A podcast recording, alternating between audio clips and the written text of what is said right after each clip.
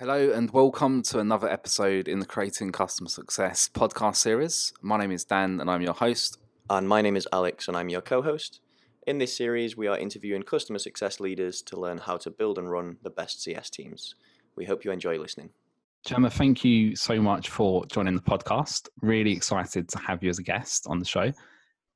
So it will be great to begin, perhaps maybe by just hearing a little bit about your background and, and how you got started within customer success.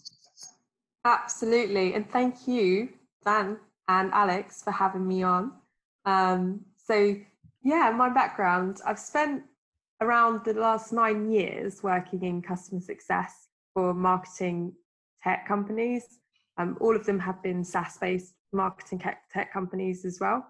The last five of those years have been with Decibel, which is a software company that focuses on driving better digital experiences. And at Decibel, I joined um, in London, and then after a couple of years working in the London office, was able to move to Boston and set up our team here in the US. Um, and in that time, we've grown grown from you know a very small startup in the UK to a um, quite well known uh, scale up, you could say. I think our total funding to date is 54 million, and we're working with 250 of the largest enterprise brands from companies like Lego, uh, Fidelity, Adidas, Sony, so really big, well known names. Um, probably hired and, and, worked with over 30 CS professionals now by this point. So, um, yeah, been pretty fortunate to work with different people and those people have been not just from uh, Europe but also from North America where I'm based. Amazing, and it sounds as well like it's been quite an exciting journey so far, especially from um, obviously being at Decibel for the last five years and, and, being part of the the growth there that you just talked about. Um, so, what have been probably some of the biggest challenges actually in terms of like scaling a customer success team uh, in a company like Decibel as as you've grown? Yeah, so I mean, working in any startup is a bit of a roller coaster. There's there's a lot of highs um, and a lot of lows along the way. Um, I think the big challenge was being able to overcome the the concept of you know hiring the all-in-one account manager. So you can find people who are brilliant at doing everything for your customer, like selling to them, renewing them, uh, building the relationship, driving advocacy, training them, providing any technical services, providing any you know subject matter expert services like analysis and so forth. But it's really hard to scale a team looking for that special um, all-in-one package. So um, that that was a challenge and something that we were able to overcome by putting a lot of specializations into the team. So finding out what people are really really good at you know if teaching is their passion and their strength let's take that to the max rather than expect them to teach and sell and renew and everything else. So coming to the the, the concept of specializations putting those into the team just allowed us to scale a lot faster. And it also allowed us to overcome the challenge that you get when you're running a global team, which is having a um, a similar service no matter where the customer subscribes to. So operationally, it's a lot better if you can service your customers through specializations rather than giving them a different experience based on the customer success manager that they have. Mm-hmm. That's a very good point, actually, because um, I suppose I suppose the challenge is sometimes, like you say, if you're trying to do absolutely everything as a CSM, it can make you fairly reactive as well because you can have like oh, totally. support queries coming through. Then you've got to do training sessions. Then you've got to do that proactive element to start talking about the renewal. Um, so how has that been structured? Then is there any particular specializations that have kind of stood out as being the critical parts of, of building a CS team? Yeah, absolutely. So we focus our specializations around the life cycle of the customer. So who's going to help them at the pre-purchase stage? Who's going to help them most during the onboarding time? Who's going to help them during the stage to drive adoption? who's going to help them at the stage where we need to prove value and expand the account. Um, so what that looks like for us is we start out with a success planner, and this is someone whose sole responsibility is to work with our sales team and give customers at the pre-purchase stage a really, really clear understanding of who in their team needs to work with us, what those people will need to do, the amount of hours and tasks that they'll need to put in to be successful according to their business requirements. So, like, one of the things I hate is when a CSM can't explain why a customer had purchased software, right? But it happens because you know we live in a busy world and everybody's moving really quickly. So a success plan basically details all of that and details it for the customer before they even join us. So we can then remind them of those reasons and we can iterate on that plan as we go through our cadence with them of having executive business reviews and so forth. So it's um, a really powerful uh, document that we collaborate with our customers on, but it starts with that success planner coming in and creating it for the customer and then handing that over to the customer success manager at the purchase stage. So that's like a, a very unique role we have in Decibel. Um, but it's incredibly helpful for the CS team for the you know the reasons mm-hmm. given. It's also massively helped improve our deal velocity because a big organization like Lego coming to a scale up like Decibel is going to want to know that they have a team who knows what they're doing on their hands, right? So by giving them this this information, we're de-risking the decision for them to join us. It's less of a risk to join us if you know what's coming up next. Um, so that's one example of specialization that we have uh, at the pre-purchase purchase stage. When it comes to onboarding, we have an education services team who are there to primarily help drive the adoption of the product. So this is a team of specialized teachers, people with teaching experience. They are project based. They work on different customer projects depending on what's been subscribed to by the customer. And they're measured based on real adoption scores as opposed to just you know retention and, and growth rates. Um, another piece that helps out with the adoption portion of Decibel is our digital experience analysts. Um, so these provide the, these guys provide insight services so they will use our product on behalf of our customers. And this is really helpful at the early stages of adoption when the customer isn't quite sure um, or doesn't quite have the internal education to use the product to its fullest extent. But it's also helpful for customers when they have resource issues on their end. So think of COVID right now. Got a lot of customers who have had to either cut down their team's working hours or furlough their staff.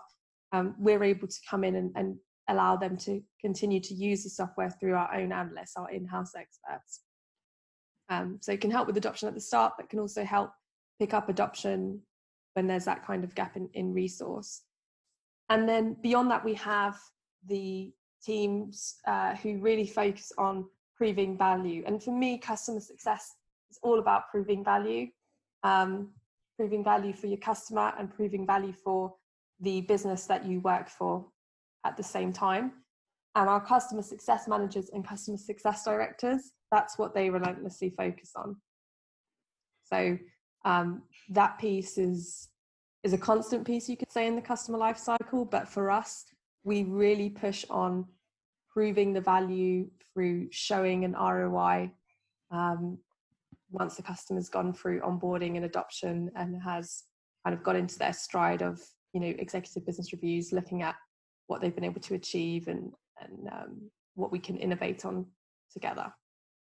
Awesome. Yeah i think that's a really great model and you know just as you're explaining that there's some really clear and definitive roles and responsibilities in terms of yeah who is picking up what. Um one, one question i would have is um for, for people that are maybe listening and considering whether they could apply that to their company would you say that this is potentially something that is more applicable to um, SaaS companies that maybe have more complex uh, software solutions, or would you say that you can potentially still implement this to all types of um, of SaaS? Yeah, that's a that's a that's a great question, Alex. Because definitely our model is enterprise, and that's where my uh, my experience is. I've I've always in the last five, nine years worked with mid market to enterprise customers. Um, so it is a, a high touch model. Um, it is not cheap, but it does generate a lot of revenue, and more so, it protects a lot of revenue, which mm-hmm. is very important um, when you when you're working with the enterprise.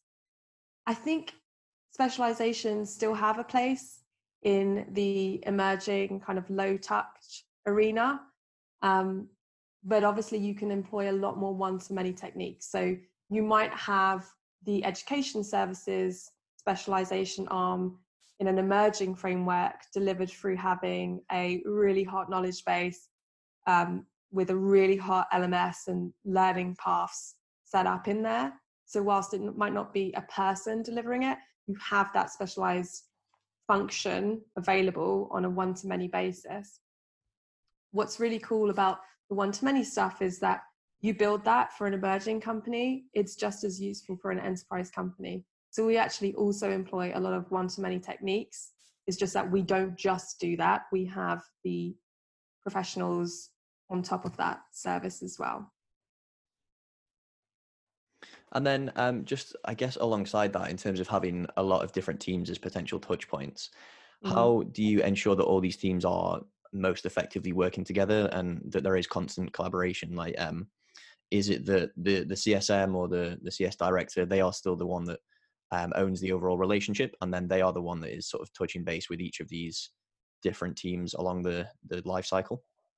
Yeah. So um, the CSMs and the customer success directors who are effectively the same thing as a CSM, just looking after a smaller portion of higher spending customers. They own the relationship. They're the dedicated point of contact, right? It's their job to bring in different people at different stages for their customer. With respect to how we drive collaboration, a lot of that is through coming together as a global team and talking about our wins and our learns and innovating new ways that we could refine the products that we're delivering from the professional services arm. That's really important to us. We don't just do that internally within CS, we are very, very close to our customer support team as well.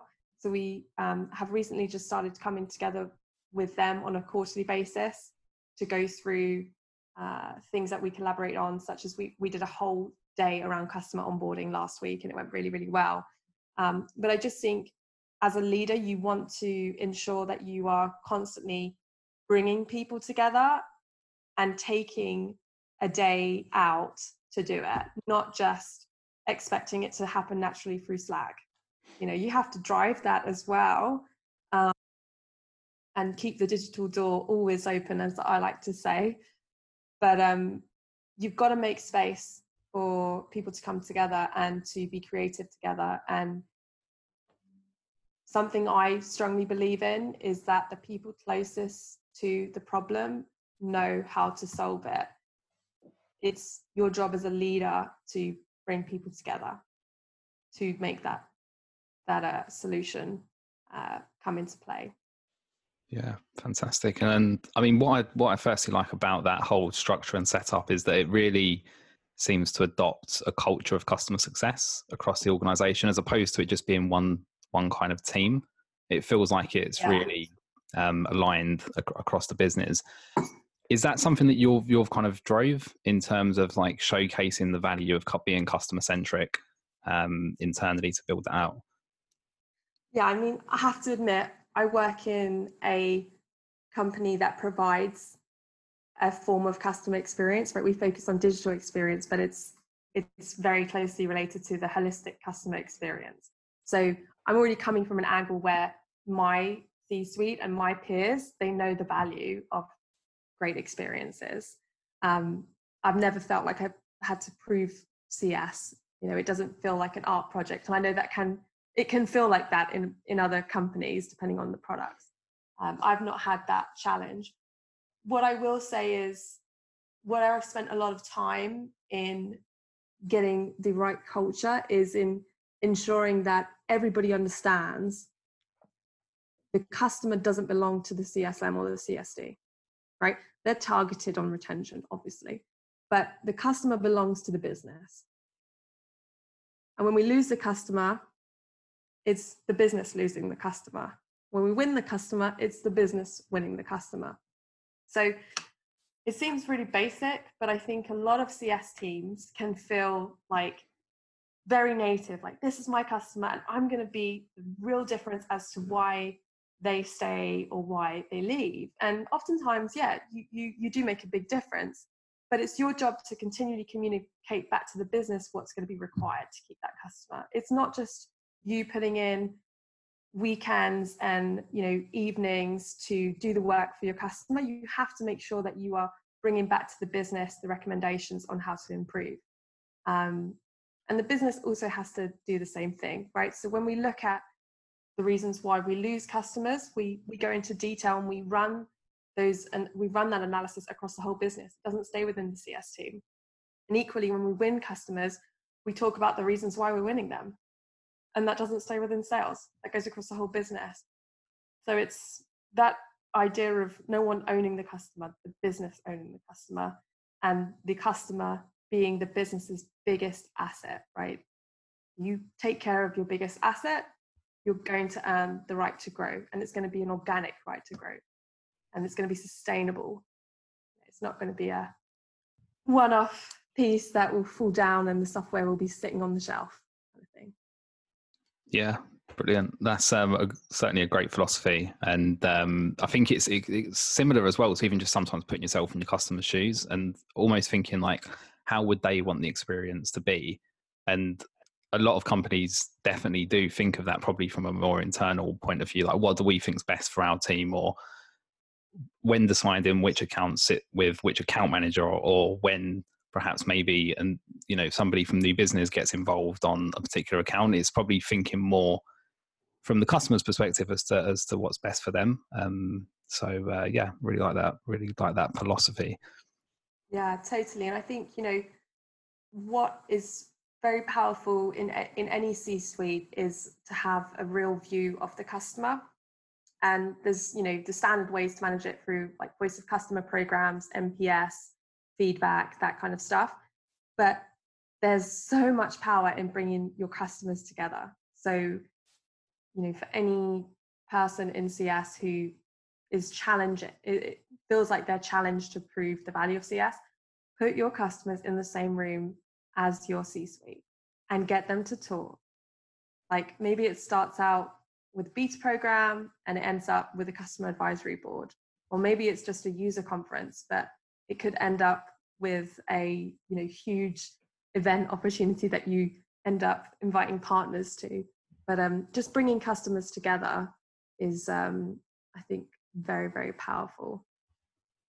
Definitely. Um, and i suppose going into the different types of customers that you work with how do you segment them across the customer success managers? Is it based on like a vertical a tier structure?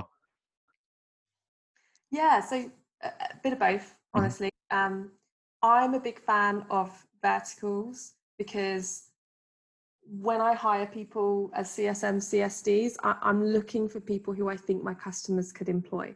So you could be in the CSM or CSD role and you could be really good and continue to do it, or another career route for you could be to go and work for a customer of ours one day. You know, I think that's how I like to present it. So by hiring people based on based on that view, it's helpful to give them verticals because then you can help them become subject matter experts. And it just makes your job a lot easier if you have experience working in inside that industry.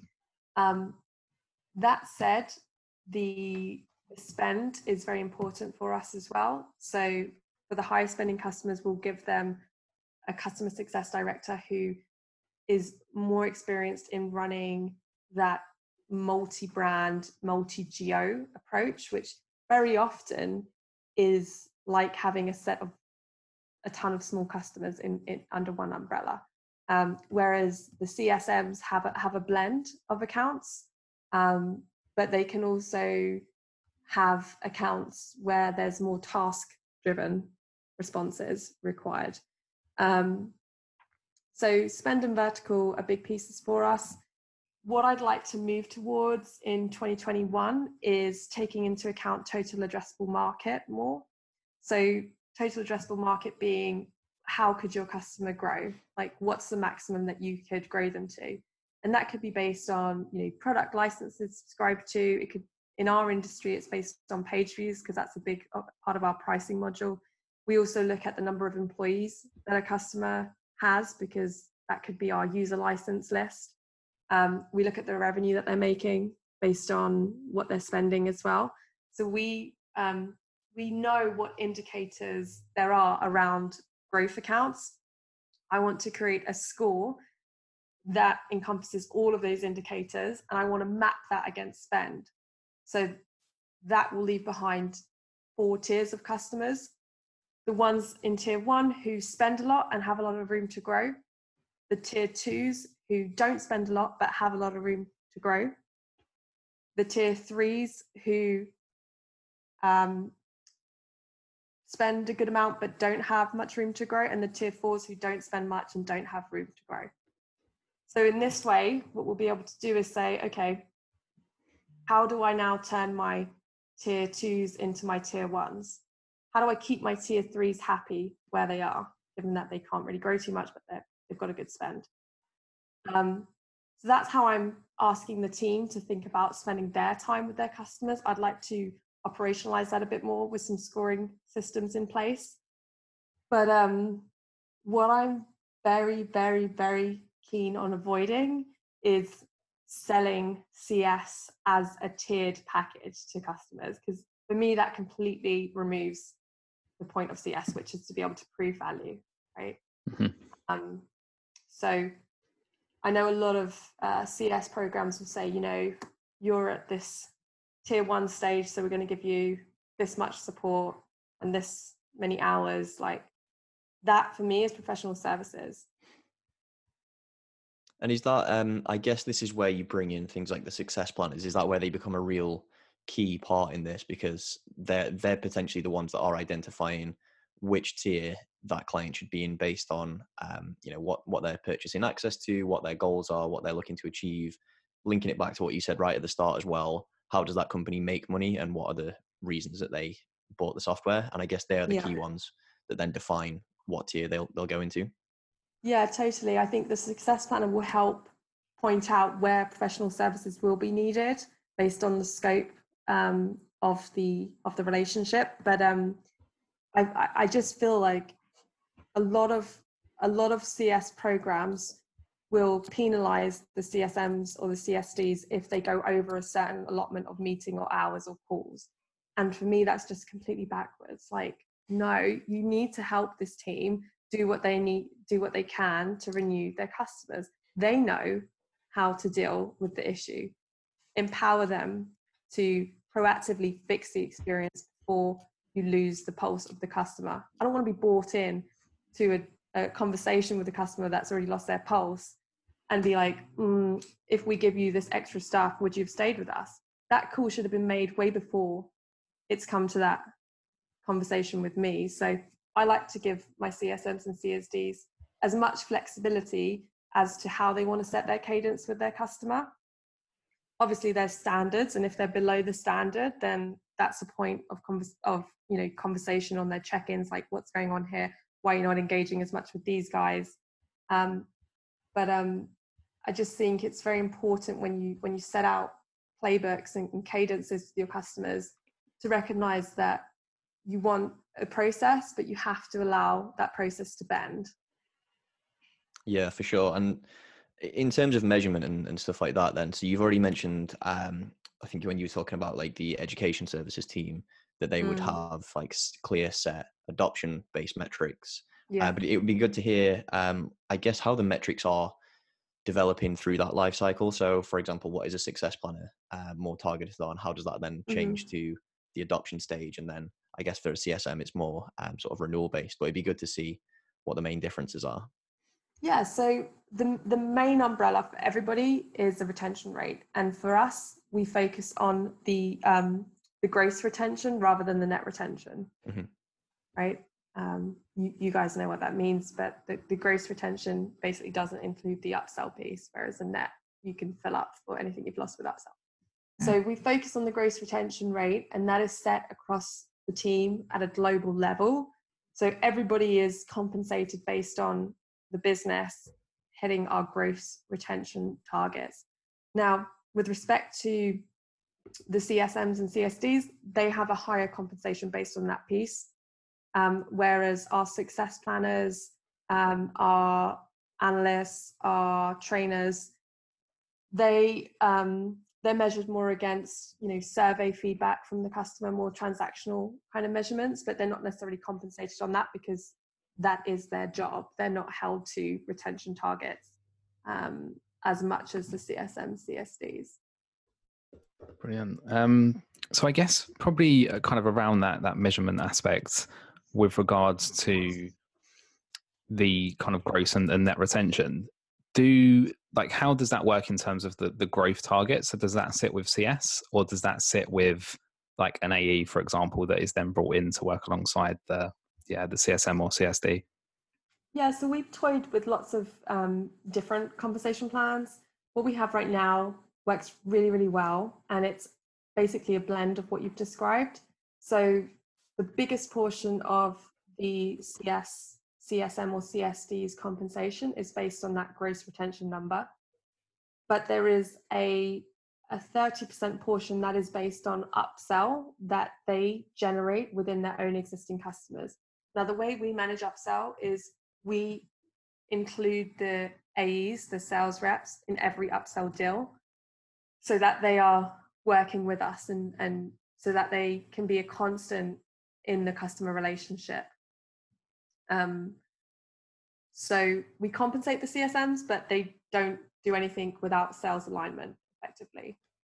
And establishing those rules of engagement has been like a huge game changer. I can't I, I can't say like how many other peers I talk to who have trouble working with sales or you know, they feel like sales are throwing over grenades to them um, or they feel like um, you know sales are being compensated for things that they haven't really worked on. I think we've struck a really really good um, relationship between our sales and, and cs teams by just having very very clear rules of engagement.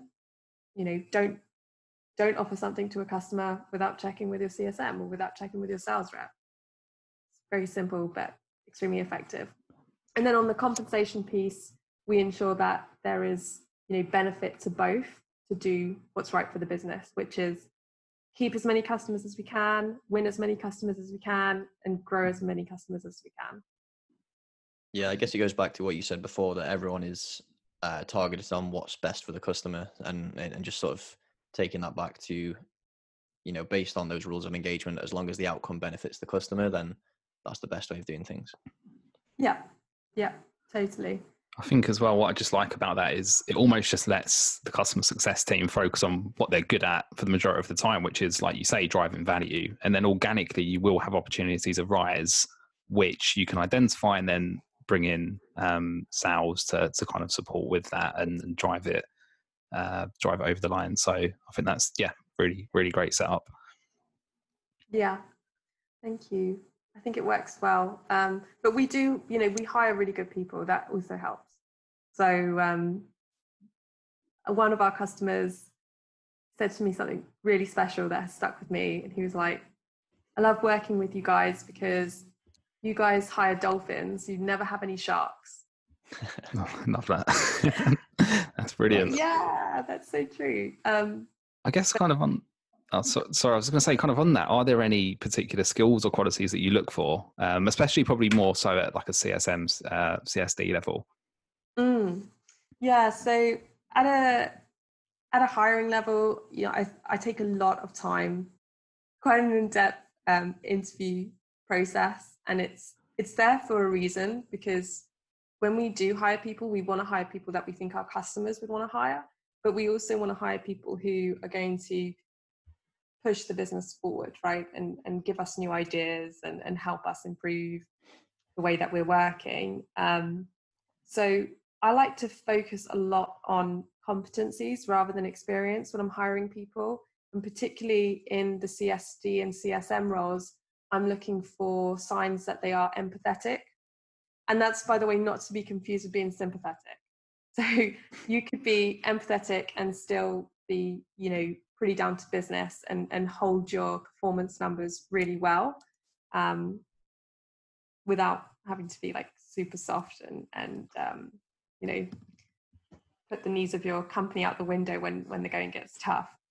So empathy um, is, is a really big thing. I would say being conscientious as well um, is super important. Enjoying and getting satisfaction from helping others is way up there.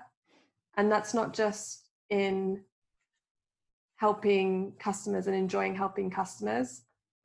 You know, like I think Adobe always say, you want to try and get your customers promoted in the time that they work with you, which is which is great. But what about your colleagues? Have you helped colleagues that you work with? Would the colleagues that you've worked with previously want to work with you again? Mm-hmm. Like you two, together. Like it's a good sign. Um, so yeah, I, I really focus on on hiring for those competencies, and I I I spend a lot of time asking for scenarios that go beyond just like the skills and specializations that you need to know within CS because all of that stuff can be learned. Awesome. Uh, one of the things we did want to ask you about is how all of this that we've been speaking about is being impacted by uh, COVID. So, from a engaging with clients perspective, um, it would also be interesting to hear as well. You've spoken a lot around like collaborating as teams. Obviously, mm-hmm. um, you managing a, a, global team, and you also have people in that team that manage global uh, customers. So how how have you seen that that's been impacting the management of that, and um, how you how are you guys sort of approaching that in terms of you know maintaining collaboration? Yes, I mean, look, COVID has thrown everybody off. Um, so it's been a very a very creative period for us in terms of how we have adapted our standard approaches to renewals. Um, what I've driven throughout the team is a focus on logo retention and less of a focus on ARR retention. So, you know, I don't want to put any more pressure on the team than what they're already feeling because their customers are feeling a ton of pressure and it's it's um it's unlikely that any business is going to be adverse uh, like well is is not prone rather to the impact of covid on the economy so we have accepted that arr isn't going to be the same but what can we do to keep our foot in the door with that customer who's had a really really challenging time? You know particularly retail uh, the automotive the um, travel hospitality and so forth. Um, because we know for the long term what we do now will pay back in, in dividends and the partnership that we show now is is going to be hugely valuable. So we've been providing a lot more flexibility starting with reassuring the team that we understand the challenges that they're in and um, going to the customers and kind of understanding you know what would be most helpful to them now maybe it's a, a financial piece that would be helpful. Maybe it's a professional service piece, like I talked about earlier, that would be most helpful to them. But really, just finding a way to prove to our customers, particularly during this time, that we believe in the partnership. How can we demonstrate that? How can yeah, we amazing. Yeah. Yeah. Uh, so yeah, it's been like a lot of calls with uh, the different stakeholders in our business. You know, the different leaders, finance, accounting, and, and so forth. But um, we're we're keen to you know continue to provide as much flexibility as we can to to an extent. Obviously, we're not a charity. We we we do need to ensure that um, we we are not uh, losing out um, on um, on on hosting costs and so forth. But um, doing whatever we can to show the right flexibility and set the partnership set the partnership up for years to come. Yeah, completely agree. I think um, you know this is the kind of approach that will you know pay dividends in the future when you know, when everyone uh, starts recovering and the economy is is going back um, and, and everything Yeah. is sort of going back to whatever this new normal is going to be, that's as you say, when you've proved the value throughout a time like this, then they're really going to value their their partnership with you, and they're going to look to you as potentially like a go-to um, provider of, in your case, uh, you know, digital um, experience. Yeah, yeah, yeah, definitely. It's interesting just around like CS as well at the moment because I've seen so much on on LinkedIn around like a lot of customer success teams being cut, um, which which personally I, I I feel at the moment that if you if you obviously don't have to do that, it's something that probably shouldn't shouldn't be done until a last resort purely based on the fact that as you said, what we do now is going to have such a big impact on how we're perceived in the future by our clients and and customer success plays such a big role in that, making sure that we're able to still continue that same level of service. And even more so at the moment with the added pressure that our clients are feeling, we're there to, to kind of deliver that support. So Yeah, yeah. It's it's been uh, a challenge, but um, it's also it's also allowed us to like really shine at certain moments through just being understanding and supportive. Um, and I think we've we've definitely strengthened some relationships as a result of it, which is which is great. I would say the stuff that excites me about the challenge that COVID's put in place, or opportunity, shall we say, is the fact that we no longer have this medium of face to face meetings with our customers, which for us is super important. Like we spend a lot of time flying around the world, going to meet our customers and rolling out red carpet and giving them the white glove service. So the initial shock of COVID was like, dude, how are we going to get around this? We, we can't go and see our customers. What are we going to do to maintain that type of relationship with them? So, spent a lot of time doing research and was able to come up with two pieces of technology that we brought on that have massively helped provide that in person experience online. Um, one of them is Reachdesk. I don't know if you've heard about them. Nope.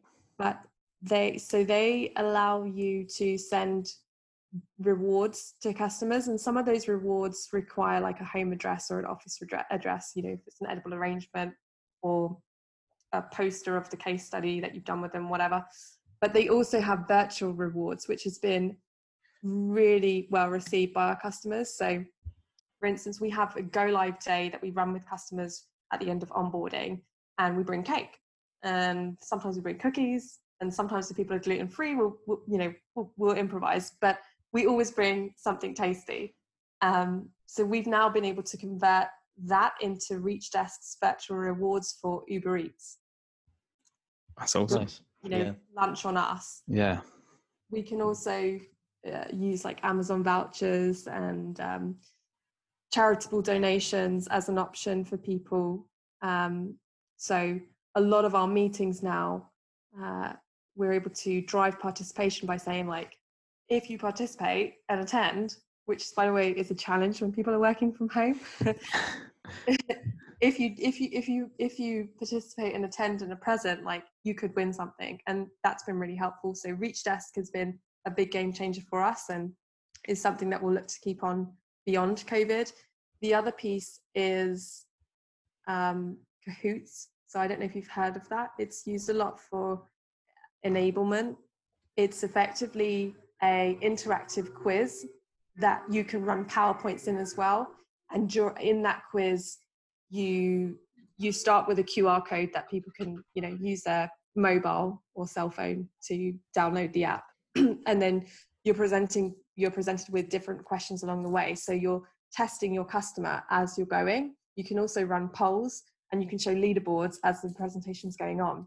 So it's hugely helpful to drive participation, particularly on training classes where we're able to do those in person and read the room and see who's engaging. Now we can do that virtually through Kahoots. yeah, that's awesome. Yeah, yeah. really great idea. I think that's one of the the things that I've definitely seen myself struggle with, and and um, you know, it seems to be across the board. Exactly as you say. How do you firstly get people to actually join the call in the first place, and then when they're on it, how do you get them to pay attention rather than replying to their emails in the background. So um, yeah, that's, yeah. that's really I mean, good. like initially, our CTO was like, Gemma, it's all about the content, which is totally true, right? You can't you can't these these fluffy things and expect them to just make a difference if the content is crap. But mm-hmm. if you have really great content, why not also be the vendor that your customer looks forward to talking to? That they'll make an extra t- extra time for, that they'll introduce people to. Like that's that's what makes a difference, and that's what you can do very easily in person. Um, doing it online has been has been a, a fun opportunity for us. Absolutely love that. It's definitely a challenge I've certainly had on uh, for years. Um, this actually came up um, a couple of weeks ago when we we spoke to Peter Cohan, who wrote a book called Great Demo on like yeah. how to deliver like yeah great training sessions, demos, etc. And we did actually slightly get onto the topic of how we actually deal with the current situation. As you say, everyone is currently on, on a conference call or a screen share and you kind of need to engage them and keep their attention. And we didn't really touch on it in a great amount of detail so i think that's that's a brilliant takeaway um, in terms of how to get them on but then also how to keep them engaged when you've got 40 50 people on a screen share. Yeah, is, um, yeah that's great. I, probably making a slight assumption here but it sounds like with regards to how you're you're currently structuring the customer success team are you are you looking at those kind of pain points whereby you you know typically in a lot of businesses you're going to have a struggle with the handover from an AE to a CSM mm-hmm. so it's really hard to capture why they've bought the product for example. And then also as you just said around engagement on on demos. Again that's another challenge that a lot of businesses have. Do you kind of look through those and, and recognize the pain points and then look at ways of being able to, to kind of fix it? Is is that fair to say? Oh, damn. I spend so much time looking through different streams of data. Like, I think, um, you know, it started out just at, on a quarterly basis, going through and looking at all of the data we had around the churned customers, right? Um, and in doing that, you, you're able to build a predictive churn analysis or a customer health scoring. So, how many tickets did they raise? How many product features did they um, request? What was their financial status like? What was their sentiment like on NPS? Um, how many people were using the product? How often were they logging in? You know, the basic stuff you start to build up as you go. But we've really, we've really doubled down on that approach of, of building a predictive churn analysis. You know, it started out years ago by running it in Excel and having a very laborious job for all of the CSMs and CSDs to go through and update the data. Um, fast forward to what we have today, all of this is in Gainsight and it's updated mostly automatically from our product um, platform. Mm-hmm. So from you know the NPS that we run through Gainsight um, and through any other risk indicators that the team the team will note. There's there's one aspect which is missing, which is our technical support integration piece that we're hoping to to make a difference there with bringing on Zendesk, which integrates with Gainsight as well. So yeah, we, we really do obsess about the reasons for churn. And what's incredibly helpful is that not only can you then provide strong churn analysis um, to the rest of the business to ensure that we're enabling customers and, and the teams and so forth in the right way, all of the indicators to churn in the reverse format are the indicators for growth. Mm.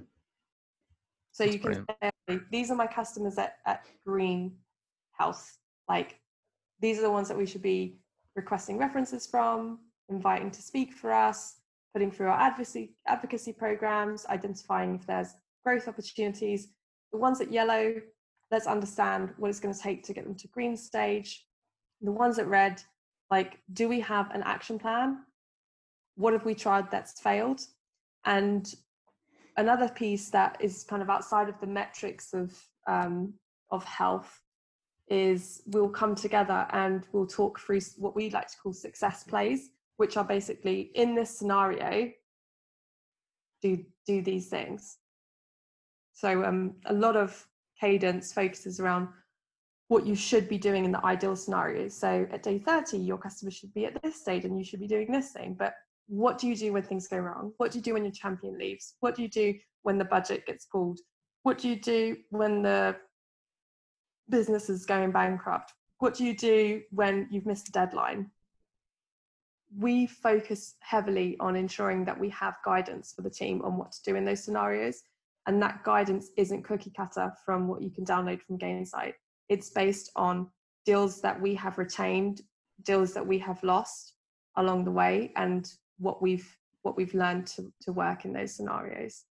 So for, for anyone that's potentially listening to this and wanting to sort of grow their career and get into like a CS leadership position, are they the things that you would recommend focusing on uh, to try and like better their career and, and to are these the things that you get asked about regularly from the c suite are these the things that um, like these are the main challenges that if you want to be a leader in cs you need to develop answers to and create those playbooks that you were talking about yeah you you need to know the basics like you need to know the reasons why customers stay and why they leave and then you need to have a plan. Plan doesn't always have to work. That's why it's a plan right? But you and and it's never finished. It's um it's iterative. You need to constantly assess and and and add to it along the way but you have to have a plan. Um, so getting the data set is is super important. Reviewing that that data we like to do it on a quarterly basis um, but if you can find a way to automate it and come up with your own predictions along the way that's super helpful um, i think you know the c suite and any board of directors is going to know that you will lose customers. It's not ideal, but it happens. So, for as long as it happens, you need to obsess about the reasons why. I love that. I think, again, a lot of companies probably have the opposite view in terms of they may obsess about losing customers and not necessarily just being a little bit more chilled with that, knowing that it's going to be, you know, it will happen um, for multiple reasons. But then, like you say, actually obsessing about, well, why did it happen and what can we do to prevent it from happening? Um, yeah. It's nice to flip that around, I think. Yeah.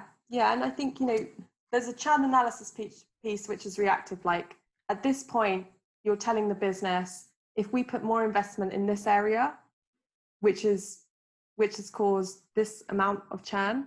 We know that we could avoid this amount of churn from happening again and you can start to put a value towards getting that feature pushed up the roadmap or changing the way that that process is run. Like we've been able to make a lot of innovative changes in our price book in our product from taking that approach.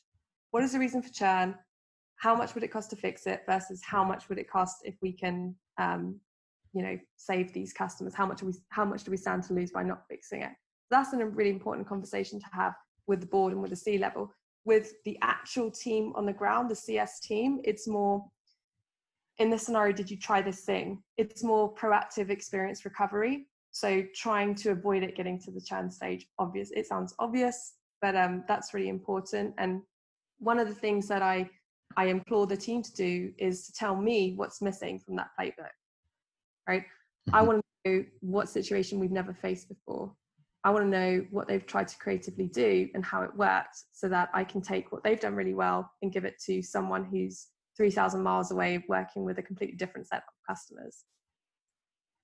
That's great. It reminds me of a book actually. I can't remember the name of the book, but it was referencing airlines and, and how they're obviously one of the safest methods of, of kind of transportation. And a big reason for it is whenever there's an accident, they'll do that post analysis and go through every single detail to work out why that happened document it to make sure that people learn it and it doesn't happen again. And it sounds like just through that post analysis, you're able to continuously build out that knowledge and, and share that with with everyone else. Um, so that's yeah, that's really great. I'm going to certainly steal that and try and do mm. something similar in my role. Yeah. Um, it's almost just like you, you, don't need a fancy tool like Gainsight to, to Uh, you know, Gainsight's helpful because it allows you to automate it and operationalize it. Um, but the real the the, the, the real crux of Gainsight being powerful or any tool like Gainsight being powerful is just having the right guidance in it. And that that can be done internally. You don't need a software to help with that. Mm-hmm. Yeah, I suppose the biggest thing as well is just sitting there and just asking those questions yourself and just documenting it and coming up with hundreds and hundreds of questions and then thinking about how can I answer that? What's the best possible way? And, and build it from there. Like you said, you started with an Excel sheet many years ago and then it's now developed into obviously Gainsight and further integrations to come. So, yeah, yeah, totally. And you know, I think we've talked a lot about obsessing about the reasons why um, customers leave, but it's also important to talk about why things go really well. Mm. Um, so it's a mixture of the wins and learns and, and spending equal time on both. Um, we spend a lot of time, you know, running awards for the team, um, ensuring that the team are encouraged to bring back their success stories, not just through case studies, which is the ultimate success story, but through anecdotes um, and other kind of things. Like the more you can celebrate your success along the way, the more success you'll get. Perfect. Awesome. So, um, something we'd, we'd love to ask you about is with regards to CS and, and how you've probably seen it evolve. Where do you where do you see it going in the future? Are there any particular trends that you foresee? Yeah, um, I think there's a lot of opportunity for customer success to merge more with customer experience. So for me, like I know a lot about customer experience because our customers buy us to improve their own experiences, right? Um, but I'm also fascinated with a lot of the measurements that customer experience utilize, and probably you know the most well known is NPS. But everybody also knows that NPS is prone to its own issues with sample bias and so forth. So I feel like a lot of CS metrics could go into the CX arena. Um, but I think whereas customer experience is an established an established area, customer success is still pretty pretty new. So I think there's um, a big merge that will happen in the next couple of years between customer success and, and customer experience and bringing those departments closer together.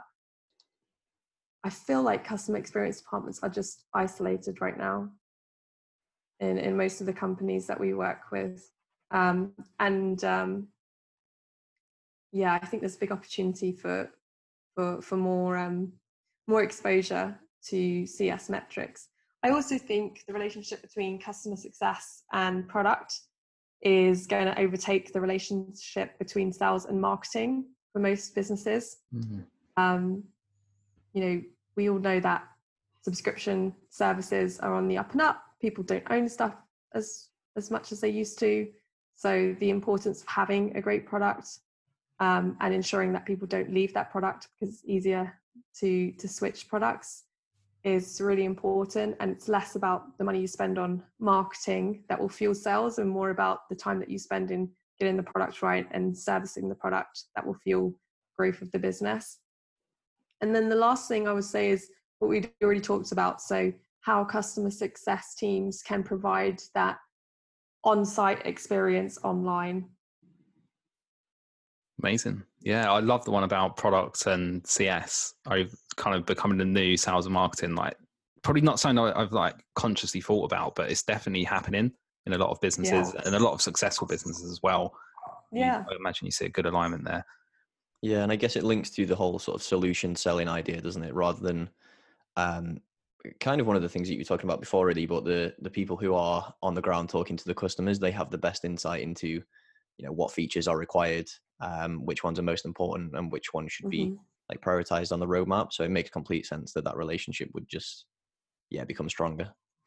Yeah, yeah, totally, totally. Like the worst thing is if you work in a business where your product team is like just in a completely separate room doing completely separate things, right? Yes. Um, the more collaboration that CS and product has, the the faster you can accelerate growth. That's great. Um, so the final question actually is with the success that you've had in, in your career so far, what is the biggest piece of advice that you would give to someone, whether that's looking to, to, kind of move into a leadership role or just generally to be successful in their, their job and to grow and develop? Is there like one bit of advice that you would want to pass on uh, to the listeners? Yeah, I'm going to pass on something um, that my uh, my CRO um, had told me some time ago. But um, your success is based on two things: performance and temperament. Right? You you have to get your numbers right. Firstly, establish the right numbers, but then demolish those goals, like overachieve at all costs. And then when it comes to the temperament piece, you're not always going to be right. You're not always going to be able to um, do what you think is best. but just maintaining the right temperament, uh, keeping your head right, and being positive, being solutions focused, uh, not pointing blame is super, super important. So, yeah, success is a mixture of performance and temperament. Nice. I like that. It's kind of like a, a mix of really high optimistic success method, but also like being accepting of like things you'll fail at some things, but don't let that stop you from aiming so high. Yeah, I mean, uh, there's a lot of like talking in tech around fail fast. Mm-hmm. Like think about like agile development programs, like fail fast and then move on. But um, I think on the commercial side of things, it's not um, it's not whether you failed. It's it's what you can apply from from that failure, right? How quickly you can apply it. So if you've got some feedback around what you could have done better, like are you going to take six months take that feedback on board or are you immediately going to be a sponge soak it up pivot and move on? Um, but you know that comes back to the focus on performance and temperament right? You have to let go of your ego. Mm-hmm. you have to focus on the performance piece. Absolutely love that. And um, i guess on on that note thank you so much for for joining. I could honestly keep keep going with, with the questions. Me too. Such such great advice there and, and, insights into like how you're building out the the team currently and, and running that at Decibel. So um, yeah, thank you so much, and definitely try and do this again in the future. Yeah, yeah totally. Thanks, Dan and Alex.